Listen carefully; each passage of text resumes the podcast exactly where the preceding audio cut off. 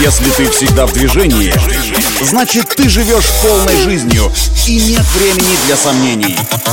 Лови свет! Свежие новости из мира моторов и автодорог. Программа «Автонавигатор». Только вперед! Это «Автонавигатор» для тех, кто всегда в движении. С вами Александр Барский. Мы стартуем.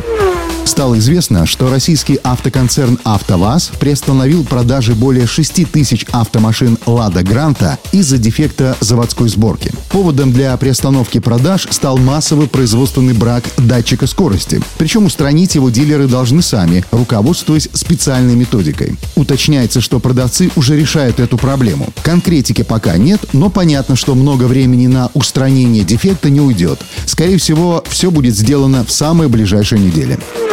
А вот японский автоконцерн Nissan на днях объявил о приостановке продаж своего популярного электрического хэтчбека Leaf на неопределенный срок. Прием заказов на него уже закрыт до дальнейшего уведомления. Причиной такого решения компания называет необходимость пересмотра цен на эту модель в связи с удорожанием сырья и нарушением логистических цепочек, задерживающих поставки важных компонентов. Напомню, что Nissan Leaf традиционно самый популярный электромобиль на рынке стран Восточной Европы. На этом делаем остановку. Удачи на дорогах и берегите себя.